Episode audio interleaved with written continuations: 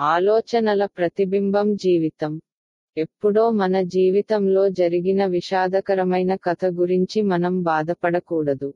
మన జీవితానికి మనమే దర్శకులు నిర్మాతలు మరియు రచయితలు. మన జీవిత కథలో మనమే హీరో హీరోయిన్. నిత్యం ఏడ్చే క్యారెక్టర్ యాక్టర్ లేడు. కాబట్టి ఎప్పుడూ నవ్వుతూ సంతోషంగా ఉండండి.